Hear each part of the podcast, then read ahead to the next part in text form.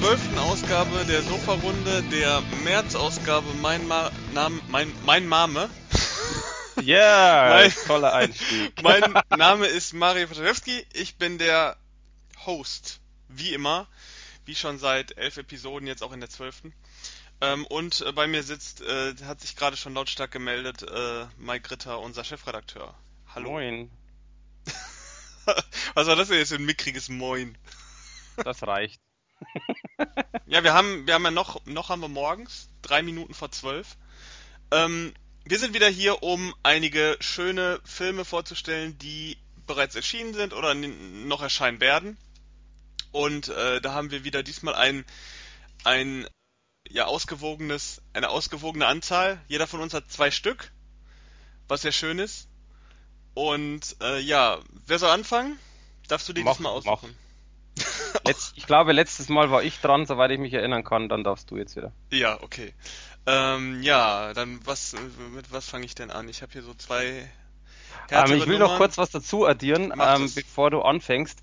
Wir, normalerweise besprechen wir ja vorher, wer was macht und so weiter. Wir haben das dieses Mal nicht gemacht. Also sprich, ich bin genauso überrascht wie ihr jetzt.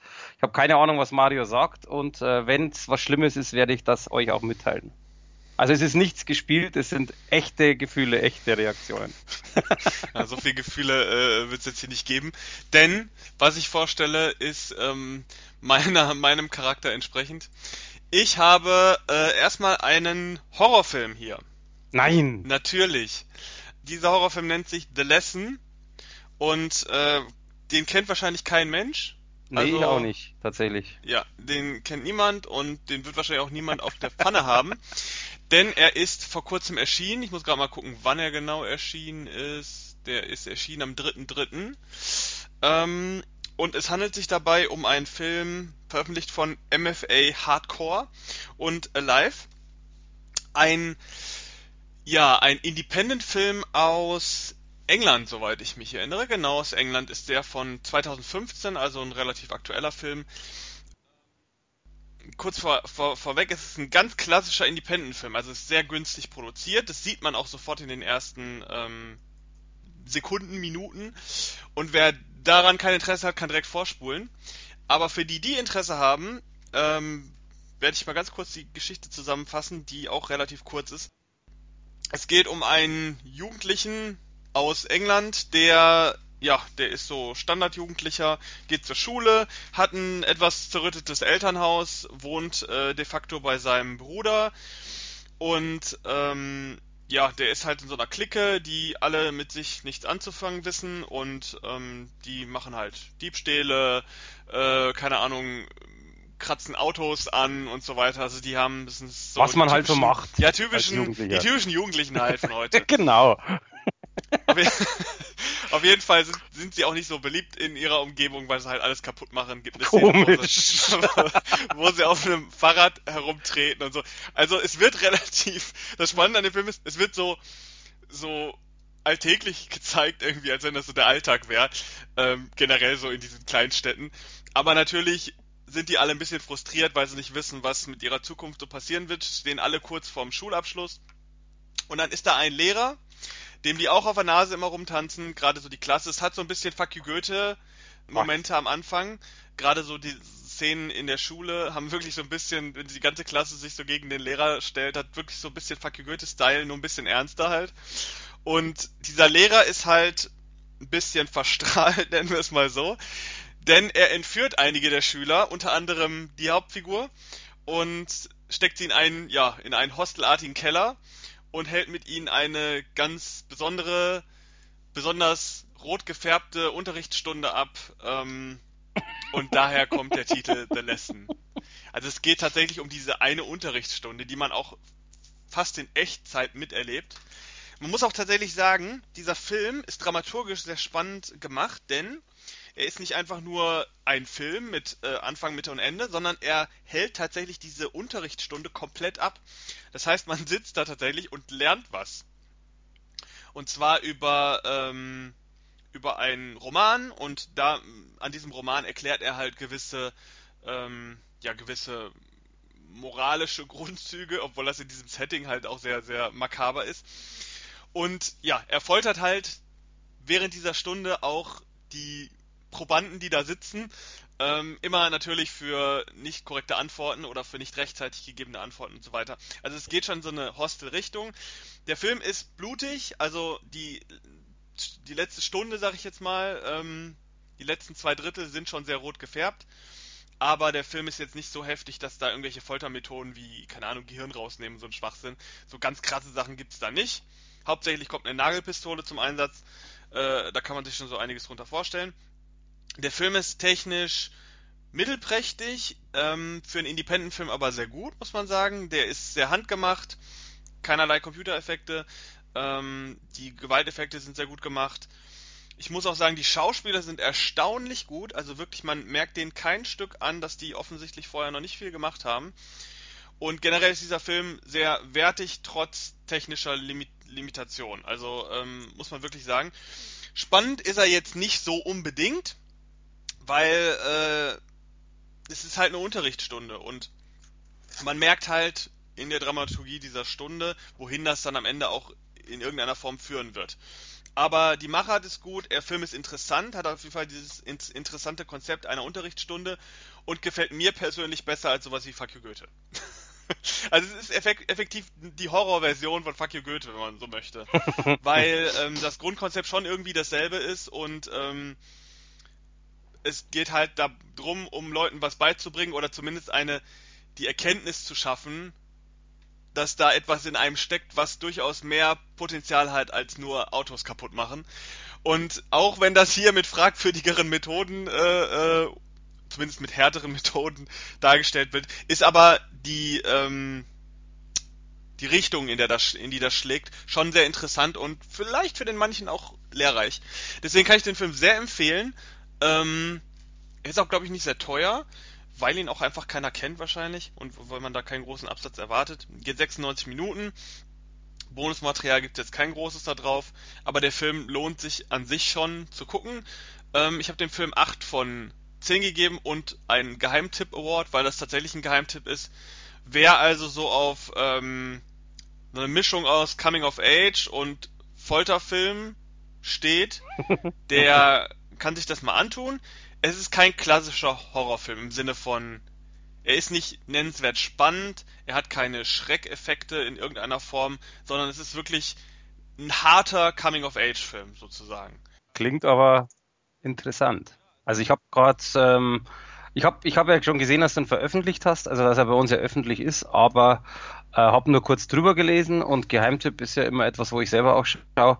Aber sieht ganz cool aus. Haben wir auch mal nebenbei die Fotos angeguckt. Äh, doch, ich glaube, das kann ich mir auch durchaus vorstellen, dass der mir so gefällt. Äh, dass so einer mir gefällt, so wollte ich sagen. Ja, ich meine, es ist vielleicht auch ein Film, den man sich vielleicht irgendwo leihen kann, irgendwie bei, ich weiß nicht, ob es den bei Netflix oder bei Amazon Prime, ob der, ob es den in irgendeiner Form dir. auf diesen oder so Kost, äh, können, sich, können mich alle anschreiben, kostet 5 Euro dann pro. ähm, aber den wird es bestimmt auch irgendwo ganz günstig online vielleicht zu leihen geben und dafür lohnt er sich auf jeden Fall. Also da sollte man da diese 2, 3 Euro, die man da bezahlt, auf jeden Fall mal ausgeben. Ob man den jetzt unbedingt auf Blu-ray haben muss, wie gesagt, muss jeder entscheiden, der Bock drauf hat. Ich finde das Cover ist auch so ein bisschen merkwürdig. Ähm, also das Cover ist auch irgendwie, glaube ich, auch so ein Stock-Footage-Ding, weil da wird einfach, äh, da wird irgendwie ein verranzter Klassenraum da, dargestellt, wo halt jemand gefesselt liegt mit einem Hammer.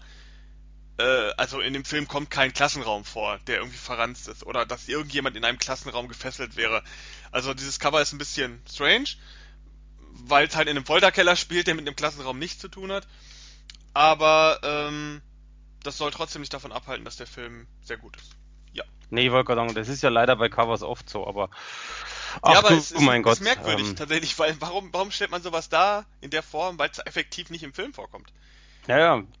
Du, aber da kann ich gleich schön überschwenken, weil das, äh, den Film, den ich ähm, mache oder den besprechen möchte, das ist ein Mediabook und da ist das Cover zum Beispiel mega geil. Ja, geil. Dann erzähl mal. Aber, aber? hast auch also nein, kommt auch im Film so nicht vor, aber das ist halt, es ist so ein Artwork-Cover, deswegen. Okay. Also was ich äh, vorstellen möchte, ist ähm, das Mediabook von The Dead. Also der Tod quasi. Das ist ein Zombie-Horror-Film, der ist von 2010. Äh, der kam auch generell schon raus, aber es gibt eben vom äh, Label Alive jetzt ein Mediabook dazu. Und weil wir gerade vom Cover gesprochen haben, man sieht quasi äh, die Umrisse von Afrika und das Ganze sieht dann aus wie ein Schädel. Also es ist schwierig zum Erklären. Und unten sind lauter so Hände, dann steht eben der Schriftzug der Dead.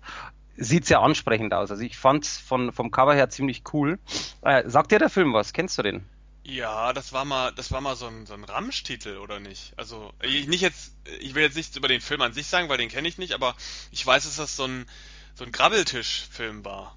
In der Tat. Also ähm, ich habe ich hab das, äh, ich muss kurz dazu sagen, ich habe das gegoogelt, was halt wie immer, was ich halt mache, was kommt denn neu raus.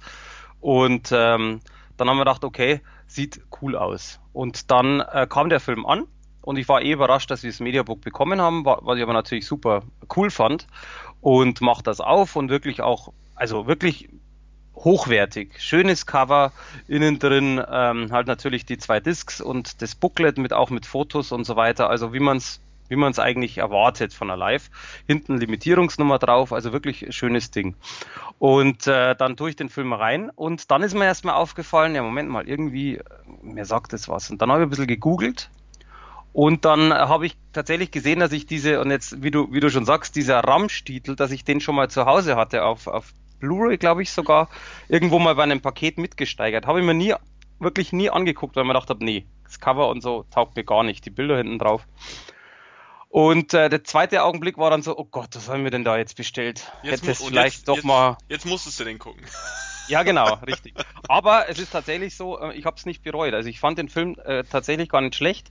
Allerdings muss man sich darauf einlassen. Das ist das Problem.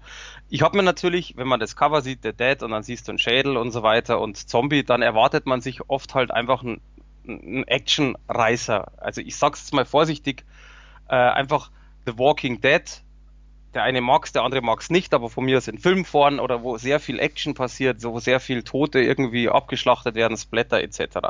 Ähm, der andere erwartet sich dann Filme wie World War Z, der halt super actionreich ist. Inhaltlich kann man jetzt überstreiten, aber es ist gar nichts davon. Und äh, tatsächlich die erste halbe Stunde äh, war ich wirklich vom Fernseher und dachte mir so, oh Gott, äh, der ist ruhig, da passiert nichts.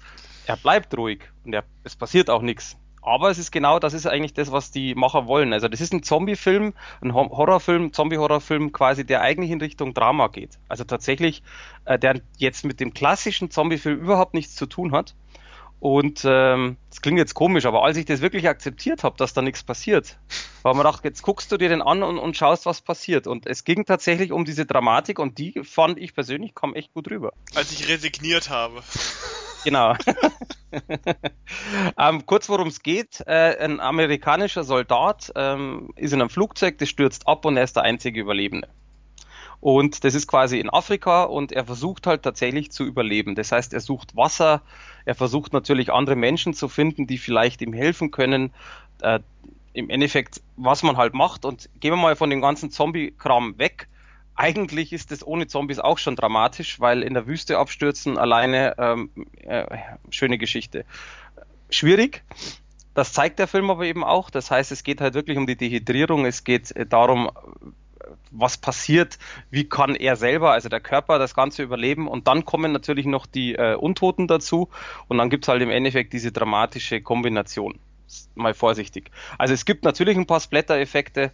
Es gibt äh, mal ähm, so einen Kopfschuss oder mal ein bisschen ähm, quasi, äh, ich weiß gar nicht, ob es Schwert war oder Machete, also irgend sowas halt mit, mit Dolchwaffen oder mit, mit, mit nicht Dolchwaffen, wie heißt es, mit Schnittwaffen, sagt man mhm. so? Schon, gell? Ja. Ähm, aber es ist tatsächlich, es geht eigentlich tatsächlich um diesen Überlebensdrang, um das ganze Ruhige. Und man kann sich tatsächlich so vorstellen, und es gibt ja auch viele, die bei Walking Dead sagen, ja, jetzt geht, passiert nichts, äh, jetzt labern die wieder. Äh, und so ungefähr ist es nur mit weniger Labern. Tatsächlich so. Also der, die zeigen sehr, sehr schöne Bilder, die zeigen, äh, oder was heißt die zeigen, also die Macher haben wirklich schöne Bilder erzeugt. Das heißt, du, du siehst halt schon, wie er alleine durch die Wüste irrt. Also wirklich schöne Wüstenlandschaften. Die haben ähm, wirklich auch triste Landschaften, sehr blasse Landschaften im Endeffekt genommen. Dann natürlich auch mal, wo einer stirbt, dann, wo natürlich auch dann die Zombies erschossen werden vom Militär und und und. Aber generell und so, die Aufnahmen sind echt schön. Das ist eigentlich wirklich schön gemacht. Auch zum Beispiel so wandelnde Zombies beim Sonnenuntergang. Klingt romantisch, ist es nicht. Ähm, aber es ist tatsächlich so, also die, die, die, die eingefangenen Bilder fand ich sehr, sehr cool. Das, was mich echt ein bisschen gestört hat, ist tatsächlich die komplette Qualität des Films. Ähm, also der, ich meine, der ist von 2010, da kann man sich eine sehr gute Qualität erwarten. Leider nein. Das heißt tatsächlich, der Film ist ja sehr düster, spielt ja oft, oft mal im Dunkeln und das ist Punkt A ein Problem, dass wirklich ein sichtbares Bildkorn permanent da ist. Also und dieses Bildrauschen, das stört einfach in einer gewissen Weise. Die, die Farben selber sind, wie gesagt, sehr blass, also absichtlich, ähm, was durchaus in Ordnung ist. Aber ähm, das Ganze wird dadurch nicht besser, dass halt, wie gesagt, permanent ein Kriseln zu sehen ist. Und äh, wenn man es jetzt mal wirklich als qualitativ benoten würde, dann würde ich da definitiv die, das Mittelmaß nehmen. Also so eine, jetzt bei unserem Benotungssystem 5 von 10 für die Qualität Maximum, weil es halt echt sehr, sehr schade ist. Und auch beim Ton ist es ähnlich, zum Beispiel die, die deutsche Übersetzung generell ist sehr gut. Äh, und auch äh, es gibt, wenn, es halt mal ein paar Actionsequenzen gibt, Betonung auf ein paar, dann passiert da auch hinten ein bisschen was. Ähm, aber im Endeffekt, äh, es ist generell, ja, wie soll ich sagen, äh, ähm, äh, nein, jetzt habe ich den Schmarrn erzählt, dann passiert hinten nichts, so wollte ich sagen, sorry. Ähm, das Einzige, was, was halt passiert ist, dass der Bass mitspielt, aber dadurch, dass es kein Dolby Digitalton ist, also es hinten im Endeffekt oder die Dolby Digitalanlage ist, die schläft halt auf gut Deutsch. Aber das hat tatsächlich mit der ganzen Abmischung zu tun. Also der, der Ton selber ist auch nur in Deutsch, sowie aber auch auf Englisch nur in DTS HD 2.0 drauf. Hm. Und das finde ich halt schade, weil besonders beim Zombie-Film eben, wie gesagt, also Bass immer wieder mal ein bisschen. Aber wenn es halt mal Effekte gibt, dass von hinten ein Zombie kommt, als Beispiel, dann ist es einfach blöd, wenn von vorne Gespräche kommen und dann hörst du mittendrin, äh, äh, passt nicht. Und das fand ich halt sehr, sehr schade. Also, wie gesagt, qualitativ, hm, nicht das Gelbe vom Ei. Der Film selber überzeugt dafür schon und auch das Mediaboy überzeugt dafür schon. Deswegen ist es halt wirklich so ein Mischmasch. Aber tatsächlich jetzt im Nachhinein, also ich habe dem Film sieben von zehn Punkte gegeben. Hätte ich jetzt nur die Qualität bewertet, ohne Film, wie gesagt, wäre es Maximum eine 5, aber wahrscheinlich sogar schlechter. Würde ich jetzt zum Beispiel nur das Mediabook bewerten von der Qualität, hätte ich 9 oder 10. Das Einzige, was ich da wirklich bemängeln würde, ist, dass das Booklet ein paar wenig Seiten hat. Ich weiß jetzt gar nicht mehr, wie viel, ich glaube 12. Und es gibt ja Mediabooks, da sind ja 20 plus, wie auch immer. Aber sonst äh, gefällt es mir sehr, sehr gut. Und deswegen Mittelmaß oder beziehungsweise die, die, äh, nein, Mittel ist es ja schon nicht mehr, sondern in dem Fall eine Bewertung natürlich overall von 7 von 10. Übrigens kommt er auch aus England. Das heißt, äh, wir können erwarten, dass du auch Teil 2 guckst und rezensierst. Ähm, wirst, du wirst lachen. Ja, ich hab, das steht schon. in dem. Ja, mach mal. Nein, ähm, wenn der kommen würde, dann würde ich es definitiv machen, aber ich habe schon gelesen, dass der grottenschlecht ist. Also ich habe äh, in den Booklets ist es lustigerweise auch, da steht was über Teil 2 drin. Der spielt ja in Indien. Und die Macher, also die zwei ähm, Ford-Brüder, müssen anscheinend das ziemlich kopiert haben. Also Afrika spielt jetzt in Indien und deswegen waren auch wirklich Fachzeitschriften und so, die gesagt haben, der erste ist eigentlich ganz cool, haben den zweiten auch niedergemäht. Also deswegen glaube ich persönlich auch nicht, dass der Film kommt. Also wahrscheinlich gibt es den schon mal auf DVD oder so, aber in einem Mediabook und so weiter kann ich mir nicht vorstellen. Ja, ja, so gibt es den schon auf DVD Blu-ray. Ja, also, ja, das hätte mich auch gewundert, wenn nicht. Aber in der Tat, äh, also als normale Blu-ray DVD, nee, danke, weil da glaube ich, ist, ist mir der Film einfach zu schlecht. Und äh, ja, Mediabook müsste ich mir überlegen, wie es aussieht. Damit kriegt man nicht mit Mediabook. Oder einem schönen Steelbook. Ja, definitiv. Allerdings auch tatsächlich nur, wenn ich den Film nicht kenne. Also das ist in der Tat so, da kann der Steelbook noch so schön sein äh, und der Film ist einfach für mich scheiße, dann will ich es nicht haben. Ich habe mittlerweile auch tatsächlich einige meiner Sammlungsschätze aufgegeben, wo ich mir das Steelbook gekauft habe, weil es toll war und dann den Film angeschaut und dann so, oh nee, danke, geht gar nicht. Geht mir aber bei Mediabooks übrigens auch so. Also ich habe mir vor kurzem Witch Trap angeguckt, falls du den kennst. Äh, ist das ein alter Film? Ja, ja, von, oh Gott, 80ern, 70ern, ich kann es jetzt gar nicht mehr sagen. Dann habe ich den rezensiert, ja. Ehrlich, hast du? Ja, ich meine Nein, warte mal, ich muss mal schnell googeln, tatsächlich. Witch Trap. Ich habe auf jeden Fall einen Film, der Witch Trap. Tatsächlich, tatsächlich. Ja. Warte mal. Ich, ich gucke mal, was du geschrieben hast. Vier, ja, siehst du mal. Ähm, also, ich habe mir das Mediabook geholt, weil ich es echt günstig geschossen habe und verkaufe jetzt auch wieder, weil ich fand den Film äh, generell ehrlich gesagt die ersten, die erste halbe Stunde relativ spannend und dann finde ich den Film so blöd. Das Einzige, was echt saugeil ist, ist der Schluss, falls du dich erinnern kannst. Mhm. Also das fand ich mega, aber der ganze Rest. Aber egal, wir haben jetzt nicht Witchtrap, ähm, deswegen der Dead 7 von 10, zweiter Teil kommt nicht auf, äh, auf Wiedermuck, da bin ich mal sicher. Gut, ähm, was hundertprozentig noch in fünf verschiedenen 1000 Mediabook-Varianten kommen wird, ist ähm, The Horde. Äh, ja, das gibt schon als Mediabook übrigens. Oder so. ich habe kein Mediabook gekriegt, ich habe die Blu-ray gekriegt von ähm, Piero Le Fou und Live. Die bringen den Film raus. Ähm, normalerweise ist das eher nicht sowas, was ich mir holen würde zur Rezension, aber ähm, da ich den Regisseur durchaus kenne, wir hatten den auch mal im Interview gehabt und ähm, Jared Cohn. Äh, von, Ach, von dem ja habe ich schon. Ja, genau, von dem habe ich schon einige Filme rezensiert, ähm, weil ich seine Art Filme machen, Filme zu machen eigentlich ganz gerne mag und ähm, er ist bekannt durch ganz viele Asylum-Filme. Also wer schon mal einen Asylum-Film gesehen hat, wird wahrscheinlich schon einen von ihm gesehen haben. Er hat nämlich gemacht, ich zähle einfach mal auf, Born Bad, Bikini Spring Break, Hold Your Breath, 12, 12, 12 oder 12, 12, 12. Atlantic Rim, den kennen wahrscheinlich doch relativ viele, Jailbait, Bound, alles ähm, Asylum-Filme. Und äh, kritisiert von ihm habe ich inzwischen schon ähm, Little Dead Riding Hood. Der ist der neueste Film, den ich von ihm rezensiert hatte. Findet man bei uns auf der Seite. Und ähm, Bound, den hatten wir ja damals als Vorabkritik äh, äh, gehabt und in dem Zusammenhang hatten wir ihn auch äh, zum Interview. Ähm, falls man das sucht, findet man bei uns noch auf der Seite irgendwo hinten bei dem Audioblog-Archiven. Kann man Kannst sich das auch verlinken anhören. oder man kann ja auch suchen oben. Genau, oder so. Man guckt einfach auf die Links äh, unter in dem Artikel zu diesem Podcast. Auf jeden Fall sein einer seiner neuesten Filme, er hat ja sehr viele Filme und aktuell ist er auch eher unterwegs, nicht mehr für Asylum, sondern ähm, macht schon jetzt oder macht jetzt viele andere Produktionen mit anderen äh, ich guck gerade mal, genau, mit anderen äh, Produktionsstätten. Und The Horde ist einer dieser Filme, den er jetzt ähm, außerhalb von Asylum produziert hat. Das ist ein Film, der meiner Ansicht nach in dieses Piero Le Fou ähm, Kontingent so nicht so reinpasst, weil er von der Qualität her, von der filmischen Qualität her schon immer noch auf einem klassischen Asylum-Niveau ist. Und ich meine zumindest im Kopf zu haben, dass Piero Le Fou durchaus eher noch ein bisschen höherwertige Filme gerne veröffentlicht, gerade im Horrorbereich, die eher so ein bisschen speziell sind.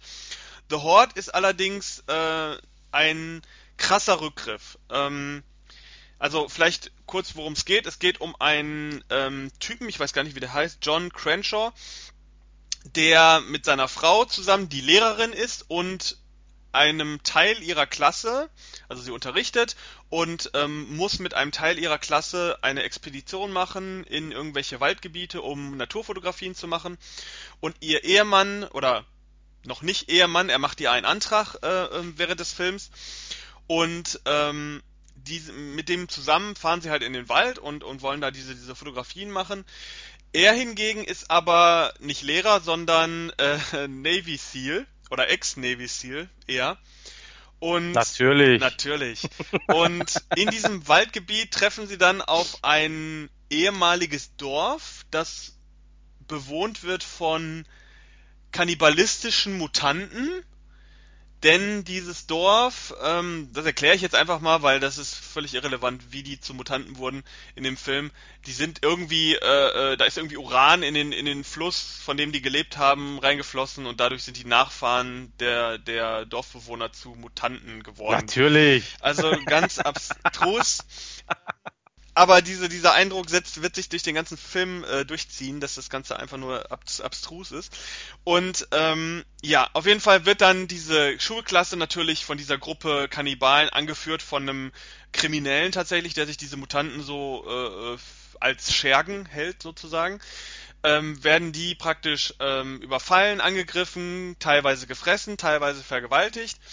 Und dann haben wir natürlich ähm, den John Crenshaw, den Hauptdarsteller, der dann ja Rambo-mäßig diese, dieses Dorf auseinander nimmt, sozusagen. Ein Mann gegen ein Dorf.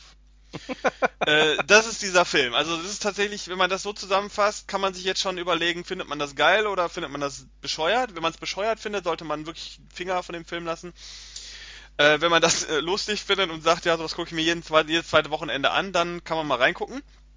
Ähm, der Film ist gemacht und jetzt weiß ich nicht, ob das bewusst so ist oder ob das zufällig so geschehen ist. Ich würde eher sagen bewusst. Der Film ist so im Stile von so 80er Jahre Action Dingern gemacht, wie so ein American äh, äh, Karate Tiger oder diese ganzen Actionfilme, die halt strunzdumm sind und wo ein, ein Hauptdarsteller, eine Figur halt besonders in den Himmel gehoben wird. Der Hauptdarsteller dieses Films ist Paul Logan, den kennt wahrscheinlich kein Mensch, zumindest hier in Deutschland. Der ist aber durchaus bekannt, wenn man viele ähm, Asylum-Filme geguckt hat. Also der ist äh, gerade in, diese, in dieser Asylum-Welt äh, springt der doch gerne mal rum.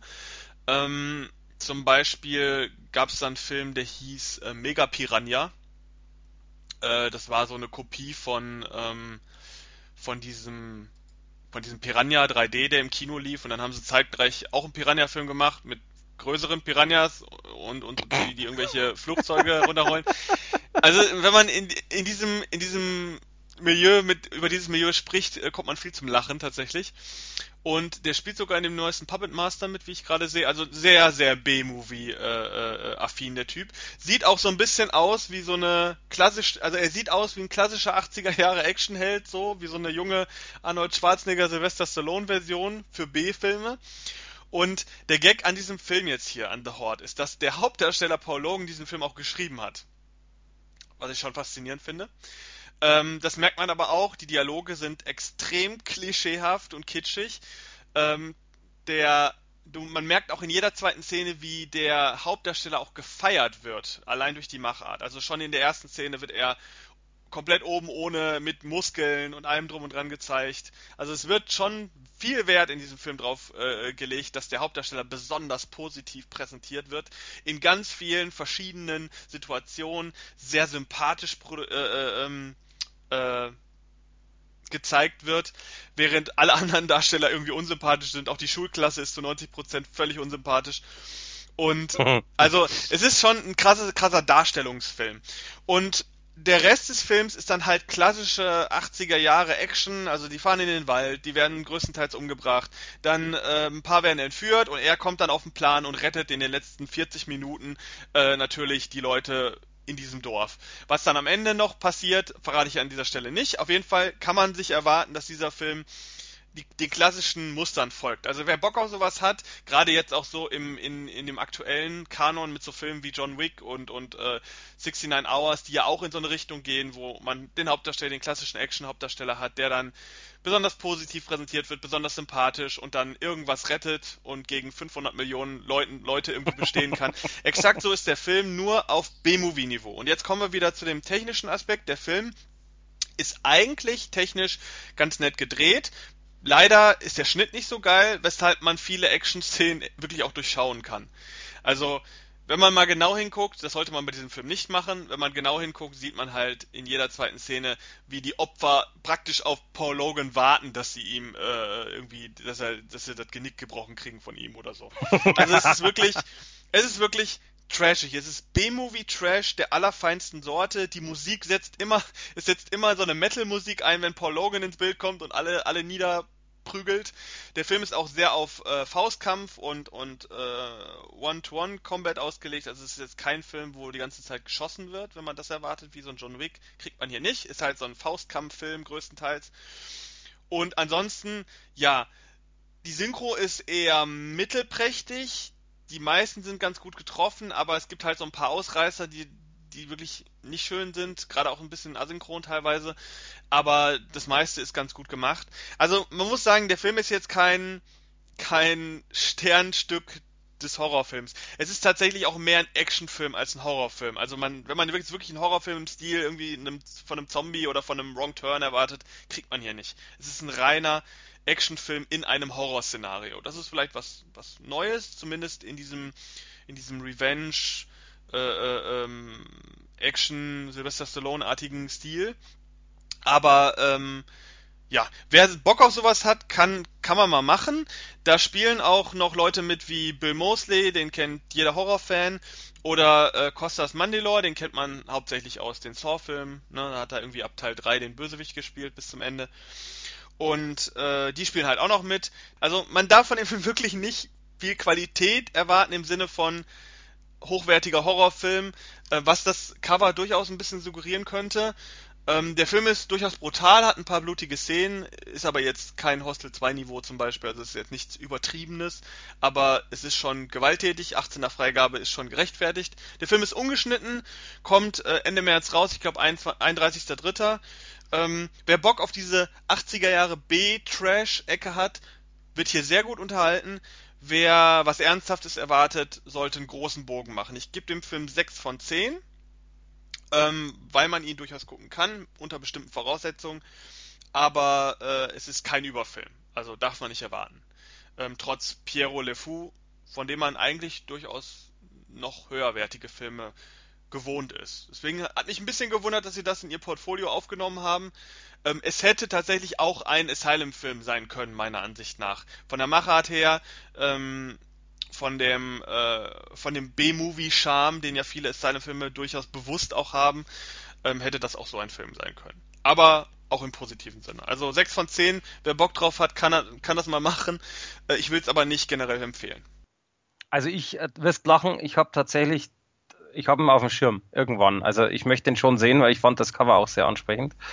Ähm, ich wusste jetzt aber gar nicht, dass es vom Carrot ist. Jared Cohn, ich sag's immer falsch, so. Ähm, aber ich werde mir den auf alle Fälle angucken. Aber was äh, sehr gut passt, ich finde es immer wieder erstaunlich, dass wir es schaffen, also gute Überleitungen zu finden. Nicht abgesprochen, wohlgemerkt. Denn mein Film, den ich noch habe, spielt im Dschungel. Ja das passt ja tatsächlich. Der Film spielt ja auch zu 90 Prozent im Wald. Deswegen, also es, es passt. Also mein, äh, den Titel, den ich noch besprechen möchte, ist oder kurz ansprechen möchte, der ist jetzt seit 24.02. raus, also noch relativ frisch. Und ähm, das ist ein Film, den hatte ich null auf dem Schirm und den hätte ich mir auch nie bestellt, hätte nicht äh, unsere Kleine, die mittlerweile 13 ist, gesagt, ach, der sieht ja lustig aus, den will ich sehen. Und das war tatsächlich einen Tag nach Veröffentlichung. Und dann habe ich gesagt, ich gucke mal, ob ich den noch bestellen kann. Äh, der kommt von Universum Film, heißt auf Englisch und frag mich nicht warum, Babysitting 2 und auf Deutsch Ab in den Dschungel. Okay, ist das, äh, ist das ein Animationsfilm? Nein, nein, nein, gar nicht. Also es ist eine Actionkomödie aus sagen, Frankreich. Ab in den Dschungel hat mir jetzt gerade irgendwie auf einen. Nee, nee, nee, nee. Ähm, also eine Action, Action-Komödie aus Frankreich äh, von 2015, also auch sehr aktuell. Mhm. Und der französische Humor ist ja generell schon speziell, meistens. Mhm. Ist der Film auch. okay. Aber er ist, er ist trotzdem witzig, also in der Tat. Es geht relativ easy erklärt. Es geht darum, dass Sonja ähm, und ihr Freund zusammen mit ein paar Freunden nach Brasilien reisen. Äh, da wohnt äh, der Vater von Sonja und hat ein Luxushotel allerdings komplett ökologisch, also der schaut extrem auf die Umwelt. Und ähm, geht dann quasi darum, dass eigentlich, also Sonja und Frank reisen eigentlich nur hin, dass sie quasi ihrem Dad den Freund vorstellt und ähm, er im Endeffekt ihren Heiratsantrag machen möchte, was sie natürlich nicht weiß. Also er will die Chance nutzen. Und die Freunde kommen halt einfach mit, weil Brasilien und toll. Und äh, der Papa hingegen, also das ist in der Story ein bisschen integriert, was tatsächlich auch wichtig ist oder wichtig wird zum Schluss. Der Papa ähm, bekommt quasi eine Auszeichnung für das beste ökologische Hotel auf Brasilien oder irgend sowas, also sowas in dem Stil.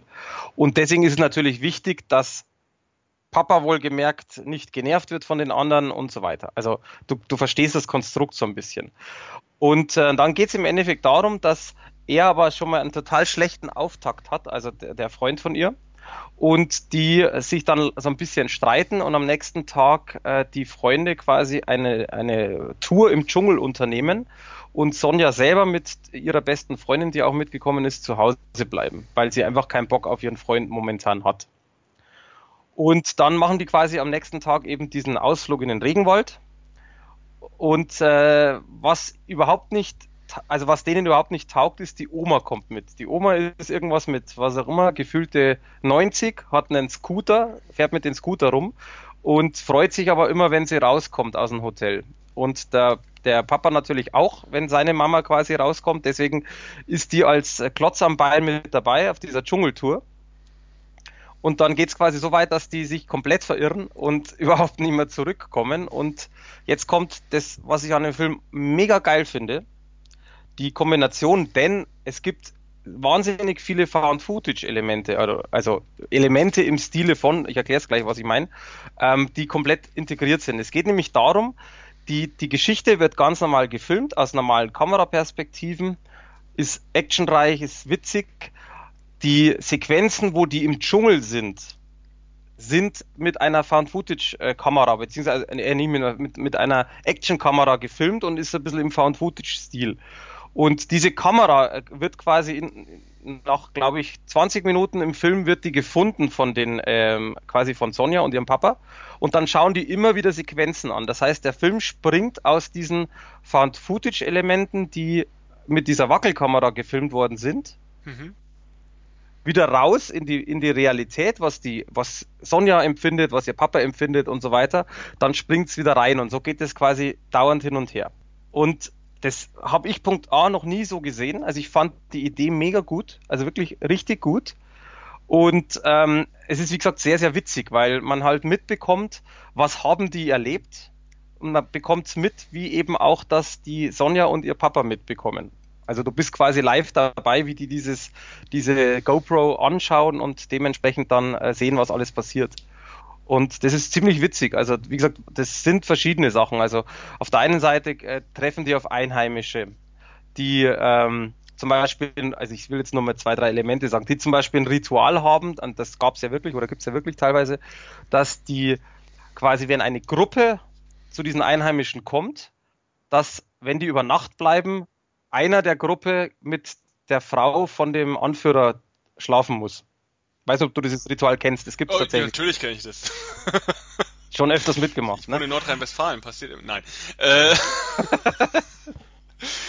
okay, alles klar. Und, äh, also quasi das ist so ein Element, man kann sich da reinstricken, man wird so nicht äh, herauskriegen, was passiert, man muss es sehen. Dann äh, müssen sie teilweise, das ist auch sehr actionreich gefilmt, müssen sie aus dem Flugzeug zum Beispiel mit Fallschirmen springen. Dann äh, gibt es Verfolgungsjagden, dann gibt es eine super, also optisch eine super geile Tropfsteinhöhle, wo die besuchen. Also das ist auch so ein Film, wo ich, wo ich sagen muss, einfach, da stimmt sehr, sehr viel. Das Ding ist nicht der Überflieger. Man lacht sich nicht kaputt, hat dann nicht irgendwie sonst was Tränen in den Augen, aber es passt halt sehr, sehr viel. Also die Machart ist super gemacht von, von diesen ähm, Found Footage zu Action zu normaler Kamera wieder zurück. Dann ähm, hat man nämlich auch sowas wie ähm, das finde ich ganz cool. Sehr, sehr schöne Aufnahmen von der ganzen Landschaft, also von Brasilien, wirklich Strände, Urwald, also richtig optisch geil und dann auch im feinsten HD. Also jetzt auch da ist die Qualität zum Beispiel super toll von der Blu-ray. Okay. Das heißt, die kompletten Settings kommen verdammt gut rüber. Also wie gesagt, egal wo du bist, ob jetzt im tiefsten Urwald ist, ob das die Nachtszenen sind, ob das am Tag am Strand ist, ist äh, wirklich alles so, so gut wie perfekt. Das heißt, das strahlt dir entgegen quasi, wenn man es so sieht. Tonspur ebenso, also sehr gute deutsche Stimmen. Natürlich kann man auch den französischen Originalton anhören, wer es kann oder möchte. Ähm, leider Gottes kaum Extras, das hat mich ein bisschen geärgert, weil ich finde bei sowas, besonders bei solchen Aufnahmen, äh, Extras immer toll. Und oftmals halt so diese typischen, entweder irgendwie verpatzte Szenen sind bei einer Komödie ja teilweise ja teilweise noch lustiger wie der Film selbst und so weiter. Und leider gibt es das eben nicht. Und äh, da, da muss ich sagen, das fand ich auch sehr schade, weil es wird angepriesen an Making of. Und das Making-of, sowas Schlechtes habe ich noch nie gesehen. Und da muss man echt mal sagen, sorry, äh, aber sowas kann man nicht anpreisen. Das dauert vier Minuten, nicht mal. Also sprich, die Dauer von einem Making-of ist schon eine Frechheit und es ist kein Making-of. Es wird gezeigt im Endeffekt, wie, also lauter Szenen, ähm, wie sie quasi diesen Flugzeugabsprung, also eben mit Fallschirmen und so weiter, äh, wie sie das gefilmt haben also Making of ist das für mich in dem Sinn nicht, weil mir geht es ein, wie ist der Film gemacht worden und nicht, wie ist eine Szene gemacht, ohne Kommentar, da sind nur Bilder und du siehst halt die Leute quatschen. Das ist Behind the Scenes wahrscheinlich eher, ne? Genau, sowas eher in, in dem, und du erfährst halt nichts. Also sprich, blöd gesagt, es hat einer eine Kamera laufen, wo sie, wo sie dann aus dem Flugzeug springen und dann sind ein paar Sachen zusammengeschnitten und das ist dieses Making of. Und das finde ich, nee, ähm, Sehr, sehr schade. Und dann ist noch eine Trailer-Show drauf und halt der Trailer und das war's. Also deswegen Extras, absoluter Griff ins Klo, wie man schön sagt. Film selber aber trotzdem sehr amüsant. Und wie gesagt, durch diese Kombination und auch wirklich durch die gute Qualität und so weiter bin ich auf eine 7 von 10 gekommen. Okay, ja gut. Äh, wer Interesse an diesem Genre hat, der äh, sollte dann da mal reinschauen. Absolut, also wie gesagt, französischer Film eh was Besonderes, aber wer mal tatsächlich so eine noch nie, also ich behaupte jetzt mal noch nie dagewesene Form, weil ich habe das noch nie gesehen in der Form. Ähm, das ist schon mal sehr interessant. Und äh, also alleine der Schauspieler ist halt, das finde ich halt auch super toll. Ich kenne den nicht, deswegen ich habe auch den Namen jetzt gar nicht, weil äh, noch nie gehört, noch nie gesehen. Aber der spielt ziemlich cool, weil der spielt eigentlich, also dieser Frank ist am Anfang so der, wie sagt man da, so der, ja, das Weichei, sagen wir es so. Also wirklich, das kommt im Film absichtlich auch rüber, das sind absichtliche, also wirklich viele Szenen, wo er so ein Weichei ist und dann ähm, mutiert er aber doch zum mutigen Etwas und das finde ich, also diese, diese, man durchlebt es mit ihm ein bisschen und das finde ich ziemlich cool. Und da ist er dann, äh, sind auch zwei, also seine zwei Freunde, einer ist dabei, das ist so ein bisschen der Sunny Boy, passt zu der Rolle auch total. Und dann der dritte, das ist halt wieder mal typisch Klischee, aber auch das passt in die Komödie, ja, das ist halt der Dorftrottel schlechthin. Hm. Und ähm, da gibt's halt Szenen und das ist halt etwas, es wurde nicht übertrieben, aber es geht schon fast in die Richtung, dass es reicht. Ähm, dass dieser Dorftrottel einfach ähm, Sachen macht oder Mist baut, wo du sagst, ach Gott, nicht schon wieder. Also es geht in die Richtung, ist es aber Gott sei Dank nicht zu viel aufgetragen. Weil irgendwo fragt man sich dann natürlich schon, ach so ungefähr, das war jetzt ja wohl klar, dass das passiert. Und das sollte halt nicht passieren. Und das ist aber, wie gesagt, auch Gott sei Dank nicht ganz so. Es geht in die Richtung, aber das finde ich bei Komödien immer ganz, ganz schlimm, wenn du genau weißt, dass in Zukunft blöd gesagt, weil da so ein Idiot dabei ist, dass alles wegen diesen Idioten schief geht. Und das ist eben nicht so. Ja. Jo, und dann, ähm, was ich nicht besprechen möchte, ganz wichtig, ich möchte nur kurz eine Warnung aussprechen. Und das mache ich wirklich selten, weil ich ja, wie du weißt, sehr viele Filme gut finde. ähm, aber ähm, deswegen auch tatsächlich eine Warnung. Der Film kam am 24.02. Wahrscheinlich ist für die meisten schon zu spät, weil sie sich vom Cover irgendwie leiten haben lassen. Ähm, den hat bei uns der Marcel besprochen und hat sechs von zehn Punkte gegeben. Ich glaube aber durchaus, dass er nur so viel gegeben hat, weil seine zwei Mädels den gut fanden. Ich selber hätte dem Film maximal drei von zehn gegeben. Jetzt bin ich auch mal gespannt. Äh, der heißt Max Steel. Ah, da kann ich auch was zu sagen, den habe ich vor kurzem nämlich gesehen. Wie würdest du den bewerten, ohne was dazu sagen, sondern fand, nur Note. Ich fand ihn großartig. Also wirklich. Meinst du nicht dein Ernst? Doch, ich fand ihn großartig. Und ich kann dir auch gleich sagen, warum. Dann besprechen oh wir den jetzt doch, den Film. Weil Dann lass uns da kurz drüber sprechen. Ich will da echt nicht zu lang, okay, weil ich. Mach, mach du erst deine, äh, deine Okay, Bewertung. also pass auf. Ähm, dass, es, dass es im Endeffekt eine Serie ist, also eine Animationsserie, wusste ich nicht. Ähm, wusste ich kann ich also. Ich kann das nicht mit einspielen lassen. Also sprich, dass es, dass es äh, 35 Folgen gab, drei Staffeln von dieser äh, humorvollen Animationsserie, klammer ich mal komplett aus. Das ist eine Realverfilmung. Und ähm, worum es geht, ganz ehrlich, ähm, ich mach's ganz kurz. Max bekommt irgendwann Superkräfte und weiß nicht warum. Nein, Entschuldigung. Ah, man kann es ja lesen, also das ähm, geht nicht genau, um die komplette Story. Aber das ist tatsächlich warum ich es jetzt so flapsig gesagt habe, ist genau das, was mich zum Beispiel furchtbar stört. Ähm, es ist, ähm, es kommt irgend so ein kleiner, ich sag's mal, eine außerirdische Lebensform in Form eines Roboters zum Max. Ähm, warum ist jetzt egal, kann man sich anschauen. Der, diese Lebensform heißt Steel und der hilft ihm quasi die, die Kräfte, die er hat, zu entdecken und zu äh, kontrollieren. Und alleine das ist schon mal, also diese Szene, du erinnerst dich vielleicht, wo, wo ähm, die in diesem komischen Eisenwerk oder was das ist, sind, in dieser mhm. Fabrik, in dieser leeren. Alleine die Szene, da, da habe hab ich nur den Kopf geschüttelt, dachte mir so, nee, geht gar nicht. Der Max, äh, also der Schauspieler selber, den finde ich ganz okay. Der Stil, also dieser Roboter, der ist er, er denkt immer, und das ist das, was, was ich zum Beispiel als mitunter als größtes bemängel, der denkt, er wäre der coolste Roboter auf der ganzen Welt und ist einfach nur schlecht. Jeder Witz, den er macht, ist nur schlecht. Der ist nicht witzig, gar nicht. Dieser Roboter geht, oder dieses, diese Lebensform geht so auf den Sack. Das ist Wahnsinn. Also, das ist auch selten, dass ich irgendwo in einem Film einen Charakter habe, und das zählt ja als Charakter, der, von dem ich furchtbar genervt bin. Und dieser Stil ist einer, von dem ich brutalst genervt war. Also wirklich brutalst genervt. Weil der ist nicht komisch, das ist nur peinlich, was der von sich gibt. Und ähm, das Schlimme ist eben, ich weiß nicht, für wen der Film sein soll eigentlich. Also das ist auch etwas, das hat auch Marcel, das äh, bei uns besprochen hat, verstehe ich auch überhaupt nicht. Sprich, das ist eine Geschichte, die ist weder fesselnd noch einfallsreich. Also sprich, das ist einfach eine Geschichte, die plätschert vor sich hin. Geile Effekte, muss man dazu sagen. Also effekttechnisch ziemlich cool, aber das hilft mir gar nichts. Also das ist halt einfach so, das interessiert mich null. Der Endkampf ich sage jetzt gar nicht warum, wie, wo, fand ich total peinlich. Also fand ich ganz schlimm. Da kam meine Freundin gerade dazu, hat sich den angeguckt und sie hat auch so, so, so, so was ist passiert da denn? Also, ja, du müsstest den Film vorher gesehen haben. Sagt sie, nee, hätte sie gar kein Interesse. Ist natürlich jetzt immer dieses Klischee, man schaut mittendrin und das gefällt nicht. Aber sie hatte in dem Fall in meinen Augen recht. Mir hat es auch überhaupt nicht getaugt. Und deswegen, ich verstehe bis jetzt immer noch nicht, wer die Zielgruppe sein soll. Also Erwachsene in meinen Augen definitiv nein. Teenies, ähm, ist fraglich. Der Film ist ab 12. Ähm, kann sein. Weiß ich aber nicht, ob das Sinn macht. Ältere Teenies, die schon Richtung dann wieder Erwachsene gehen, ähm, glaube ich, ist nur meine Meinung, aber glaube ich, werden auch eher das Ganze belächeln, als das Ding gut finden. So. Jetzt werde ich mich mal auf die andere Seite der Waage setzen. Mach ruhig, mach ruhig. Ähm, ich habe den Film geguckt, weil ich äh, also ich kannte die Figur auch überhaupt nicht. Ich wusste bis jetzt gerade auch überhaupt nicht, dass es da irgendwie eine Vorlage zu gibt. Ich dachte, das wäre eigentlich eine neu erdachte äh, Superheldenfigur für den Videothekenmarkt und das ist genau der Punkt, warum ich den Film geguckt habe.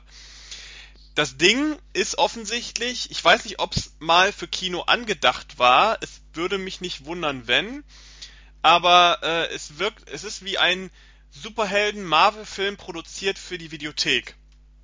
Und ähm, mit dem Bild bin ich auch in den Film reingegangen tatsächlich. Also ich habe mir schon gedacht, okay, das ist scheint irgendwie, die, die wollen einen Superheldenfilm produzieren für, für den Videothekenmarkt. Und äh, das bringt ja schon mal ein paar Beschränkungen mit sich, und zwar budgettechnischer Art. Und äh, da war ich schon, als der Film begonnen hat, erstaunt, wie gut die Effekte teilweise sind. Also ich fand die unfassbar gut für das, was der Film ist. Ähm, ich kann unterschreiben, dass der Showdown, den fand ich jetzt nicht peinlich, sondern ich fand ihn erwartbar wegen dem Budget.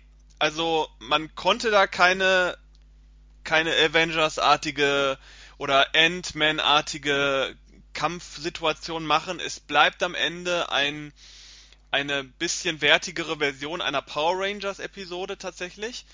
Ähm, zumindest bezogen auf den Endkampf. Ähm, der Film ist meiner Ansicht nach ganz klar für Jugendliche produziert, weil er auch ganz klar in diesem Milieu spielt. Also der Hauptcharakter ist irgendwie, was weiß ich, 16, 17, äh, trifft da so ein Mädel in der Schule und äh, dann gibt's halt so ein bisschen hin und her, dadurch, dass er diesen, diesen Außerirdischen noch dabei hat. Ähm, deswegen würde ich sagen, ganz klar äh, Jugendliche. Also klassische Zielgruppe jetzt von einem Power Rangers Film, der demnächst kommt, oder Transformers, also generell diese Zielgruppe. Ähm, ich fand die Schauspieler allesamt sehr gut. Ich fand ähm, die, diesen Außerirdischen überhaupt nicht peinlich. Ich fand diese Idee, dass er halt, weil sein Humor basiert eigentlich immer darauf, dass er Dinge nicht kennt von der Erde, beziehungsweise Dinge anders interpretiert oder nüchtern logisch interpretiert ähm, als ein Mensch. Zum Beispiel, keine Ahnung, der Hauptcharakter ist irgendwie verliebt in so ein Mädchen und dadurch erhöht sich seine Körpertemperatur oder er wird unaufmerksam un, äh, und dieser, dieses kleine außerirdische Ding, was man vielleicht mit dieser Figur von Portal so ein bisschen vergleichen könnte, also von diesem Videospiel Portal oder von diese Figur gibt's ja durchaus in verschiedenen anderen Spielen auch. In Robinson the Journey gibt's auch so eine Kugel, die immer rumfliegt und irgendwie was nüchtern erzählt.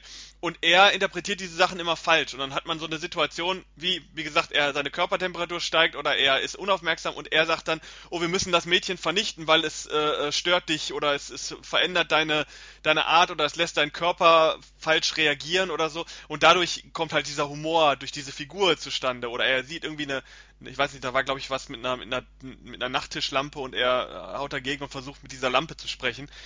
Also so eine Art von Humor. Also ich fand's jetzt nicht peinlich, ich fand's äh, ja.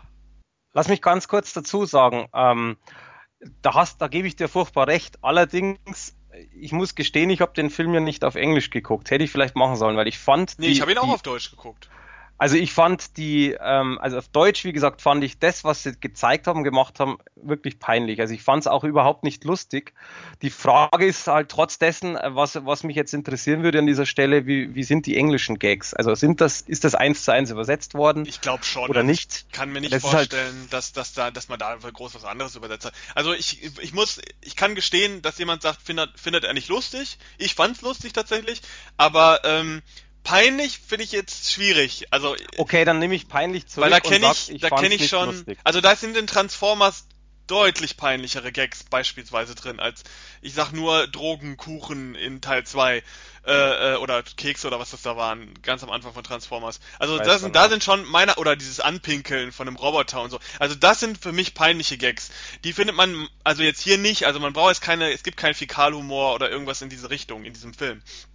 Ähm, was ich da noch zu sagen muss, ich fand die Action-Szenen, gerade auch diese Figur Max Steel, fand ich ziemlich cool gemacht für das, was es ist. Also es ist eine andere Version von einem Power Ranger, wenn man so möchte.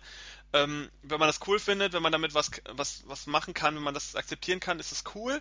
Und generell, vielleicht um kurz, kurz zu bleiben jetzt, äh, generell fand ich den Film war das eine gute Videotheken-Superheldenproduktion. Es ist kein, in keinem Punkt vergleichbar mit einem, mit einem Hollywood-Blockbuster, geht auch gar nicht.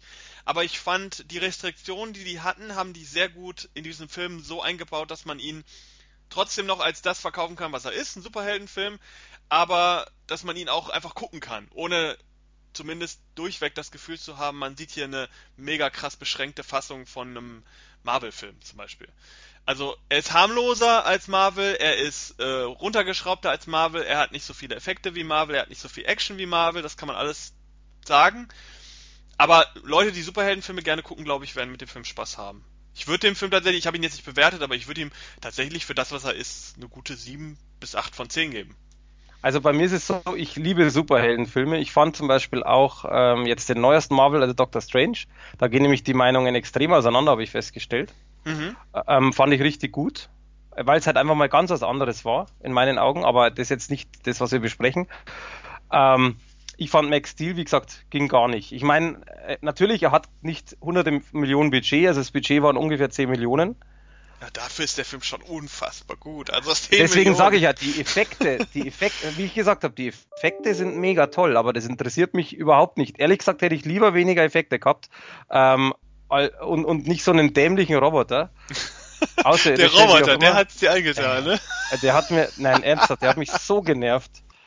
Der hat mich einfach so genervt. Ähm, und wie gesagt, ich meine, ähm, die Szenen zum Beispiel mit ihr, also mit, mit seiner, ich Anführungszeichen Freundin oder halt mit der, mit der Frau, äh, wo er halt anbandelt, sage ich jetzt mal vorsichtig. Die fand ich zum Beispiel ganz cool, auch wo er davonläuft und, und sie mit dem Auto. Also ich will jetzt da nicht so viel spoilern, du weißt, was ich meine. Mhm. Äh, aber im, im Grunde genommen, wie gesagt, finde ich persönlich waren ein, es waren ein paar Szenen, die wirklich in meinen Augen gut waren, die toll waren und der ganze Rest. Nee.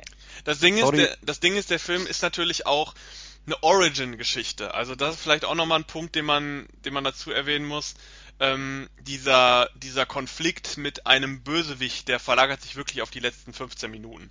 Der Rest des Films ist wirklich, wie kommt dieser jugendliche A mit dem Roboter klar, B mit seinen Superkräften und mit dieser ganzen Übernatürlichkeit, die er plötzlich entdeckt, klar, und wie kommt er mit seiner Herkunft und die, das Erfahren wo er herkommt, äh, äh, überhaupt klar. Also das muss man dazu sagen. Also es ist kein Film, der jetzt von vorne bis hinten mit einem, mit einem Weltuntergangsszenario arbeitet, sondern mit einem, mit einem Bösewicht, charismatischen Bösewicht oder irgendwas, sondern es ist wirklich eine Origin-Geschichte, die in den letzten 15 Minuten äh, ja Bösewicht-Kampf hat sozusagen. Also das ist ja das Problem von Origin-Geschichten immer, dass die halt auch ein bisschen lahmer sind oftmals, weil man halt sehr viel mit einem Charakter unterwegs ist und wenig Action hat, wie jetzt, keine Ahnung, in einem Avengers zum Beispiel, wo man alle Charaktere kennt und da geht's dann von vorne, von vorne los sofort. Das ist halt eine Origin-Geschichte. Mich würde mal interessieren, ob da tatsächlich nochmal ein zweiter Teil kommt, ob sich das Ding gut verkauft hat. Ich würde es nee, begrüßen. Hat's nicht. Also ich habe mal schon, ich habe damals gegoogelt, Also laut äh, Internet, das ist ja immer so fraglich, aber laut Internet hat sich zum Beispiel also 10, ungefähr 10 Millionen Produktionskosten und ähm, hat circa 4 Millionen US einges ähm, eingespielt. Und äh, Deutschland deswegen, also das war auch mitunter anscheinend der Grund, dass es in Deutschland direkt auf DVD erschienen ist. Sprich, anscheinend war schon von denen geplant, dass das Ding im Kino kommt. So habe ich das ähm, verstanden, weil in Amerika kam er ja in die Kinos. Ach, tatsächlich.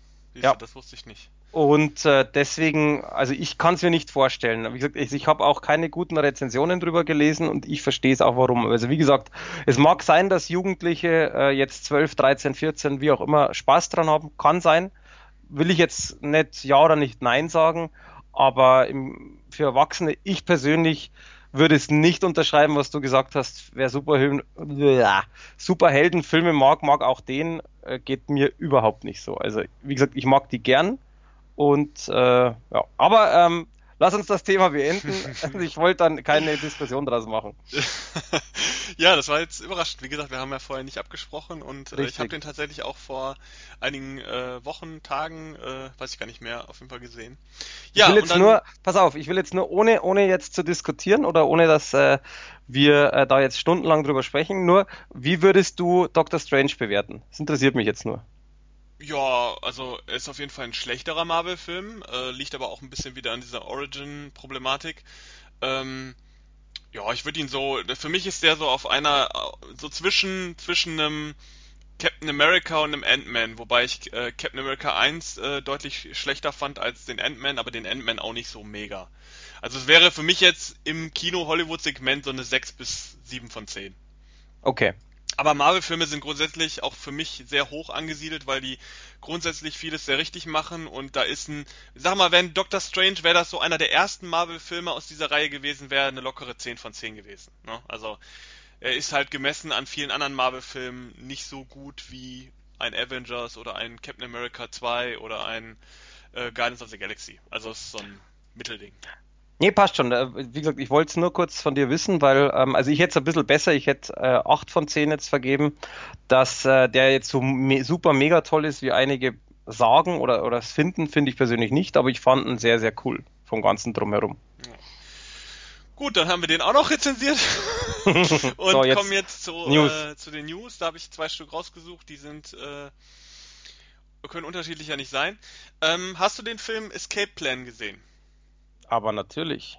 Ja, äh, mit Sylvester Stallone äh, und äh, damals noch Arnold Schwarzenegger mit einer neuen Synchronisationsstimme. Ähm, der war, ich weiß gar nicht, ob der erfolgreich war im Kino. Auf jeden Fall habe selbst ich ihn gesehen und das ist immer schon ein Zeichen, wenn selbst ich so einen Actionfilm gucke, dann ist das äh, müsste der Film eigentlich schon weit verbreitet sein. Wie fandest ähm, du den denn jetzt? Ich fand, auch den, ich fand nur kurz. Gut. Ich, fand ich nämlich auch. Ich fand also, den auch sehr gut. Konnte mich damit äh, sehr gut unterhalten. Und dieser Film, der jetzt schon auch schon ein bisschen alt ist, da kommt tatsächlich jetzt ein zweiter Teil raus. Nein, geil, Unfassbar. das wusste ich auch noch nicht. Ähm, mit sehr cool. Auch wieder mit Sylvester Stallone.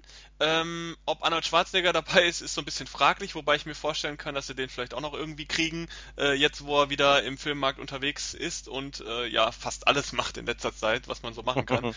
ähm, 50 Cent soll ähm, mitspielen und äh, Jamie King wohl auch. Ähm, und dieser Film wird gedreht von ähm, Steve C. Miller, falls der dir was sagt. Ähm, weiß ich jetzt nicht. Äh, was hat denn der gemacht? Also ich hatte mal, äh, hatte auch schon mal losen Kontakt mit ihm über Facebook. Äh, der hat interessante Filme gemacht, äh, also sehr viel äh, Direct-to-Video-Zeug, unter anderem Silent Night, diesen Weihnachtsmann-Horrorfilm. Ja, okay, den ähm, kenne ich. Under the Bed, Run for Blood, Scream of the Banshee. Ähm, aktuell bekannter durch diverse Filme mit Bruce Willis, wo Bruce Willis so eine Nebenrolle spielt, aber auf dem Cover steht teilweise, wie zum Beispiel Extraction, Marauders oder jetzt demnächst äh, First Kill, der kommt ja auch bald raus. Der dreht halt aktuell sehr viel mit ähm, B-Movie-Action-Stars inzwischen. Bruce Willis ist ja auch kein A-Lister mehr, der macht ja jetzt durchaus mehr B-Filme und auch so jemand wie Nicolas Cage, den er jetzt zum Beispiel bei Arsenal bei seinem ganz neuen Film äh, dabei hat, ist ja auch durchaus in letzter Zeit mehr ein B-Movie-Star geworden. Und äh, jetzt hat er sich äh, irgendwie hochgearbeitet tatsächlich und darf Escape Plan 2 machen, wo man natürlich davon ausgehen kann, dass der im Kino laufen wird. Äh, und das nicht nur in Amerika limitiert, sondern weltweit. Vor allen Dingen, weil halt auch Sylvester Stallone mitspielen wird. Und da bin ich sehr gespannt, weil Steven C. Miller ist halt ein Videothekenregisseur größtenteils gewesen. Seine Filme sind eigentlich tatsächlich für die Videothek oder inzwischen halt Leih Services wie Netflix und so weiter ausgelegt, sind halt sehr vom Budget her sehr überschaubar, haben überschaubare Settings, überschaubare Action, haben aber zwischendurch dann immer mal wieder bekannte Namen mit drin, wie zum Beispiel Bruce Willis oder inzwischen jetzt auch ein John Cusack und ein ähm, Nicolas Cage, äh, laufen aber halt nicht weltweit im Kino. Und da, das wird sich jetzt ändern mit äh, Escape Plan und da bin ich mal gespannt, wie der Film dann wird, wie der Film ankommt und äh, das fand ich war eine ist eine interessante News, die man mal bringen kann. Absolut, also das wusste ich zum Beispiel auch nicht, da freue ich mich ehrlich gesagt aber drauf, weil also ich muss gestehen, ich habe mir, ich habe den sogar im Kino gesehen und habe mir ehrlich gesagt nicht so viel erwartet. Und ich habe den voll gefeiert, also ich fand den richtig, richtig gut. Äh, sei jetzt dahingestellt, ich habe äh, bei der Synchronisation vom Schwarzenegger, weil das ist ja absichtlich auf Österreichisch gemacht, ähm, habe ich im Kino echt noch gekotzt, weil man gedacht habe, das geht gar nicht. Mittlerweile habe ich mich ex extrem daran gewöhnt, weil es passt halt doch irgendwo, wer natürlich seine Herkunft kennt. Ja, aber es liegt natürlich auch daran, dass Sylvester Stallone und Arnold Schwarzenegger nun mal die gleiche Synchronstimme haben. Und das ja. funktioniert in diesem Film. Hat man ja zum Beispiel bei, ähm, bei diesem zweiten äh, Expendables, war das im zweiten, wo dann äh, Arnold Schwarzenegger auch aufgetaucht ist. Da hatten sie ja, glaube ich, die gleiche Synchronstimme und das war nicht so geil. Weil nee, halt das merkt, war, jetzt, ne? war jetzt allgemein, also es war jetzt nicht wegen der gleichen, sondern überhaupt ähm, ging mir einfach um diese österreichische Geschichte. Okay. Das fand ich am Anfang ein bisschen blöd, wie gesagt, aber danach eigentlich doch ganz witzig. Also wenn, wenn man so dann einfach sich den Film, ich habe ihn mittlerweile glaube ich jetzt dreimal gesehen, da macht es dann doch schon Spaß.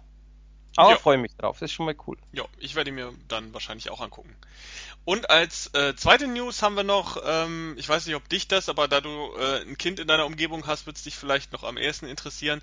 Disney bringt jetzt ähm, sämtliche Disney-Filme, sei es Zeichentrick oder auch, äh, soweit ich weiß, Animation und ich glaube auch Realfilme, ähm, als Neuauflage raus unter dem Titel Disney Classics. Und da kommt jetzt eine ganze Fuhre. Ähm, ich sehe gerade tatsächlich äh, Animationsfilme, also es bezieht sich auf Zeichentrickfilme und Animationsfilme ähm, als eine dauerhafte Reihe auf DVD und Blu-ray raus. Und da kommen jetzt ganze Rutschen an Filmen, ähm, wie zum Beispiel Ariel die Meerjungfrau oder Lilo und Stitch und Aladdin und diese ganzen Filme. Die werden jetzt demnächst alle in einer Rutsche immer so erscheinen. Ich glaube immer zehn Filme oder so. Und die wird man dann wahrscheinlich auch zu einem umgänglichen Preis, also ich glaube mehr als 20 Euro werden die Blu-rays nicht kosten, ähm, wird man die bekommen, denn äh, es gab ja in den letzten Jahren immer sowas wie Platinum Edition, Diamond Edition oder Special Collections und die waren ja meistens immer relativ teuer. Und jetzt äh, hat man so, scheint man diese alten Sachen nochmal für günstigen Preis raushauen zu wollen, denn Disney-Filme sind ja heute immer noch beliebt, kann man immer noch jedem Kind zeigen, auch die alten Filme haben immer noch ihre Qualitäten. Und äh, da hat sich Disney jetzt wohl gedacht, da machen wir nochmal ein bisschen Kohle raus. Äh, Wäre das was für dich? Bist du Disney-Fan? Äh, ich bin Disney-Fan, aber tatsächlich unterstütze ich trotzdem die ganze Riege nicht, sag ich dir ehrlich, wie es ist, weil ich finde das einfach viel zu teuer. Disney-Filme generell in, in, meinen Augen ist eine Frechheit, was die verlangen. Wenn man jetzt mal schaut, nur als Beispiel, du äh, guckst dir jetzt äh, einen Schreck an, als Beispiel, mhm. ähm, dann kriegst du die, die Blu-ray für einen Zehner. Locker. Mhm. Meistens sogar günstiger oder auch im Angebot. Ähm, und nur weil es, und es, klingt jetzt vielleicht komisch, aber nur weil es ein Disney-Film ist, äh, wie du schon sagst, äh, teilweise 30 Euro. Äh, äh, und deswegen, wenn die Dinger jetzt erschwinglich sind, also tatsächlich dann für einen, ich sag's mal vorsichtig, Normalpreis geben wird, dann ja. Selbst 20 Euro ist mir da, ehrlich gesagt, viel zu teuer. Außer es gibt halt irgendwas Cooles dazu. Also von mir aus jetzt, du, du hast von mir aus jetzt irgendwelche Specials, die vielleicht noch nicht da waren oder was auch immer. Also dann ja, aber ganz ehrlich, einfach mal so, äh, äh, nee.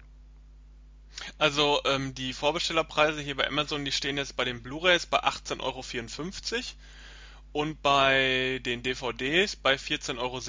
Also für DVD ist es schon, finde ich, zu teuer tatsächlich. Da gibt es die ganzen Filme wahrscheinlich auch ähm, noch von alten Veröffentlichungen günstiger. Aber Blu-ray 18,54 Euro für ja, also für einen entsprechenden Klassiker finde ich schon okay so, weil das sind einfach extrem wertige Filme, auch heute noch.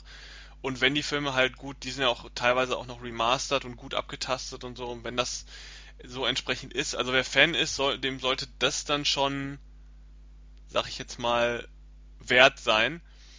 Aber Je nachdem, deswegen sage ich ja, wenn, wenn da, wenn da was Cooles, also wenn es irgendwie neu ist, also von mir aus eine neue Remastered-Version mit irgendwas dazu, ja, aber jetzt einfach mal nur, weil man sie da haben kann und vor allem die, was ich sehr krass finde, die Disney-Politik ist ja teilweise so gewesen, äh, dass du Filme für zwei, drei Jahre gar nicht bekommst mhm.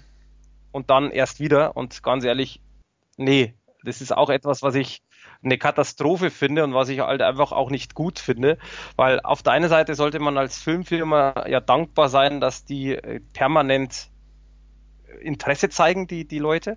Es gibt ja immer mehr Leute, die auch wirklich Filme sammeln. Der nächste hört wieder auf, der nächste beginnt. Ähm, der eine sagt, jetzt habe ich von mir aus den gesehen, dann kaufen wir den noch dazu. Also das heißt, Filme kaufen und Filme besitzen ist ja immer ein, ein Plus-Minus.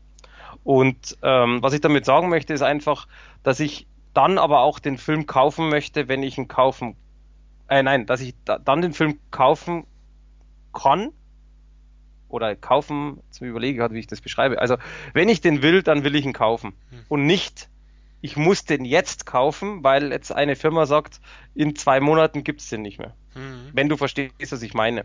Ja, und ich glaube, ich glaube, da haben auch, also das, das haben ja ein paar so gemacht und ich glaube, die tun sich äh, damit nicht unbedingt zwingend einen Gefallen. Natürlich, die Leute, die Hardcore-Fans sind, die sagen natürlich, brauche ich, kaufe ich.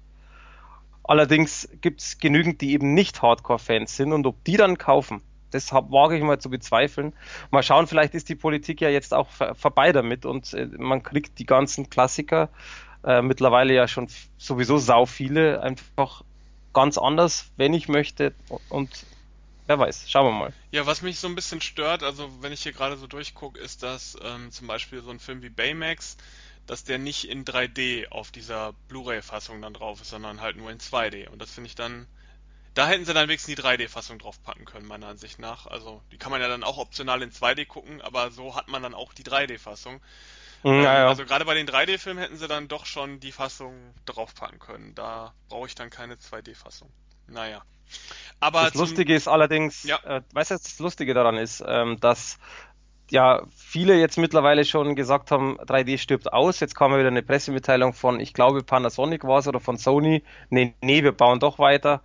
Äh, also man kann sich mit 3D nicht so ganz entscheiden, was jetzt da passieren soll, also die Industrie selber. Ja, also zu 3D kann ich jetzt noch was sagen, weil ich habe noch einen kleinen Zusatz, äh, eine kleine Zusatzinfo, die mich persönlich betrifft, aber jetzt auch viele andere betreffen wird, und zwar, ähm, äh, wir haben ja PlayStation VR bei uns auch getestet, ähm, diese Virtual Reality Brille ähm, für die PlayStation 4, mit der man Spiele zocken kann oder tatsächlich auch Filme gucken kann auf einer virtuellen riesigen Leinwand, die man sich nach Belieben einstellen kann. Und äh, ich habe diese Brille ja auch und wir haben jetzt vor kurzem, wir meine ich jetzt alle PlayStation VR Besitzer, haben jetzt vor kurzem ein Update bekommen. Ähm, generell PlayStation 4 hat ein äh, großes Update bekommen in den letzten Tagen, das 4.5 Update, wo sämtliche Sachen verbessert wurden, wie Festplattenmöglichkeit jetzt an der PlayStation 4 und ähm, Screenshot-Möglichkeiten und so weiter und so fort. Und äh, für PlayStation VR gab es eine Verbesserung für den Kinomodus. Und zwar nicht nur, dass ähm, die normalen Blu-rays jetzt wesentlich besser und flüssiger und schöner laufen, wie ich finde, sondern auch, dass man jetzt die Möglichkeit hat, auf der PlayStation 4 3D Blu-rays in diesem äh, PlayStation VR Kinomodus zu schauen. Und äh, davon habe ich die letzten Tage sehr exzessiv Gebrauch gemacht, weil ich persönlich auch keinen 3D-Fernseher habe, sondern nur einen ganz normalen Full HD äh, äh, normalen großen Fernseher und äh, somit auch keine Möglichkeit hatte bisher tatsächlich 3D Blu-rays zu gucken. Und in diesem PlayStation VR-Format, in diesem digitalen Kino, ist es unglaublich geil, 3D Blu-rays zu gucken. Also der Effekt ist richtig gut, dadurch, dass man äh, man hat auch keine Doppelbilder, dadurch, dass man nicht irgendwie eine Plastikbrille aufhat und äh, vor einem abgegrenzten kleinen Fernseher sitzt, sondern man ist in dieser virtuellen Welt. Man kann die Leinwand über sein Sichtfeld hinaus machen, sodass der 3D-Effekt wirklich bis vor die Nasenspitze teilweise. Gerade bei Animationsfilmen ist es unfassbar, wie gut der Effekt ist in der PlayStation VR-Brille, ähm, dass man äh, diesen Effekt bis vor die Nase machen kann, ohne dass es unscharf wird. Und ich habe jetzt vor kurzem ein paar Filme geguckt. Äh, Sammys Abenteuer, so ein 3D-Animationsfilm ähm, äh, mit Schildkröten. Äh, dann äh, Saw 3D habe ich mir nochmal angeguckt. Piranha 3D. Ähm, Titanic 3D habe ich nochmal ausprobiert. Äh, den hatte ich noch nie in 3D tatsächlich gesehen. Und äh, gestern aktuell habe ich mir sogar äh, G.I. Joe Teil 2 in 3D angeguckt. Und also es ist wirklich von der Qualität her ganz hervorragend. Ich bin sehr begeistert. Und es ist fast ebenbürtig zu einem extrem guten Sitzplatz im Kino, muss ich wirklich sagen. Also vom Effekt her alleine. Weil gerade auch im Kino hat man das Problem, wenn man ganz weit hinten sitzt, kann man den 3D-Effekt vergessen, weil die Leinwand relativ klein ist und man ein sehr abgeschnittenes Bild hat, der 3D-Effekt also nicht so nah an einem rankommt. Und ähm, jetzt, wenn man die Leinwand mit der Größe bestimmen kann, ist es richtig, richtig geil. Und äh, ich bin davon sehr begeistert und ich kann nur jedem empfehlen, nicht nur den PlayStation VR-Besitzern, die ähm, vielleicht noch nicht, noch nicht mitbekommen haben, dass diese Möglichkeit jetzt da ist, weil man wird nicht darauf hingewiesen von dem Update. Es updatet einfach und dann ist es da und man muss halt wissen, dass man eine 3D-Blu-ray jetzt auf einmal reinschieben kann.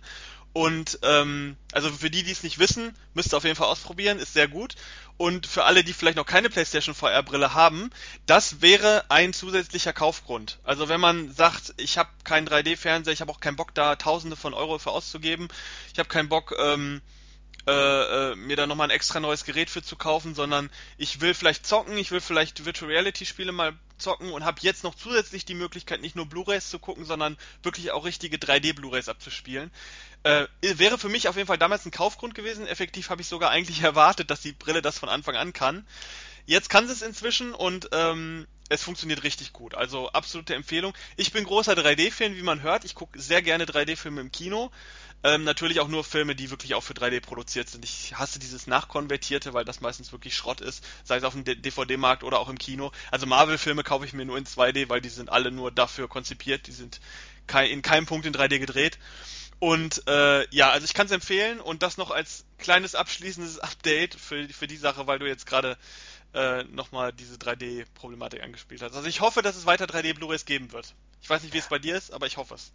Das Ganze wurde gesponsert von Sony. Ja, es ist, es ist leider so. Es ist unglaublich geil. Also ich habe ja auch den Test gemacht für PlayStation VR und war ja damals schon davon sehr begeistert.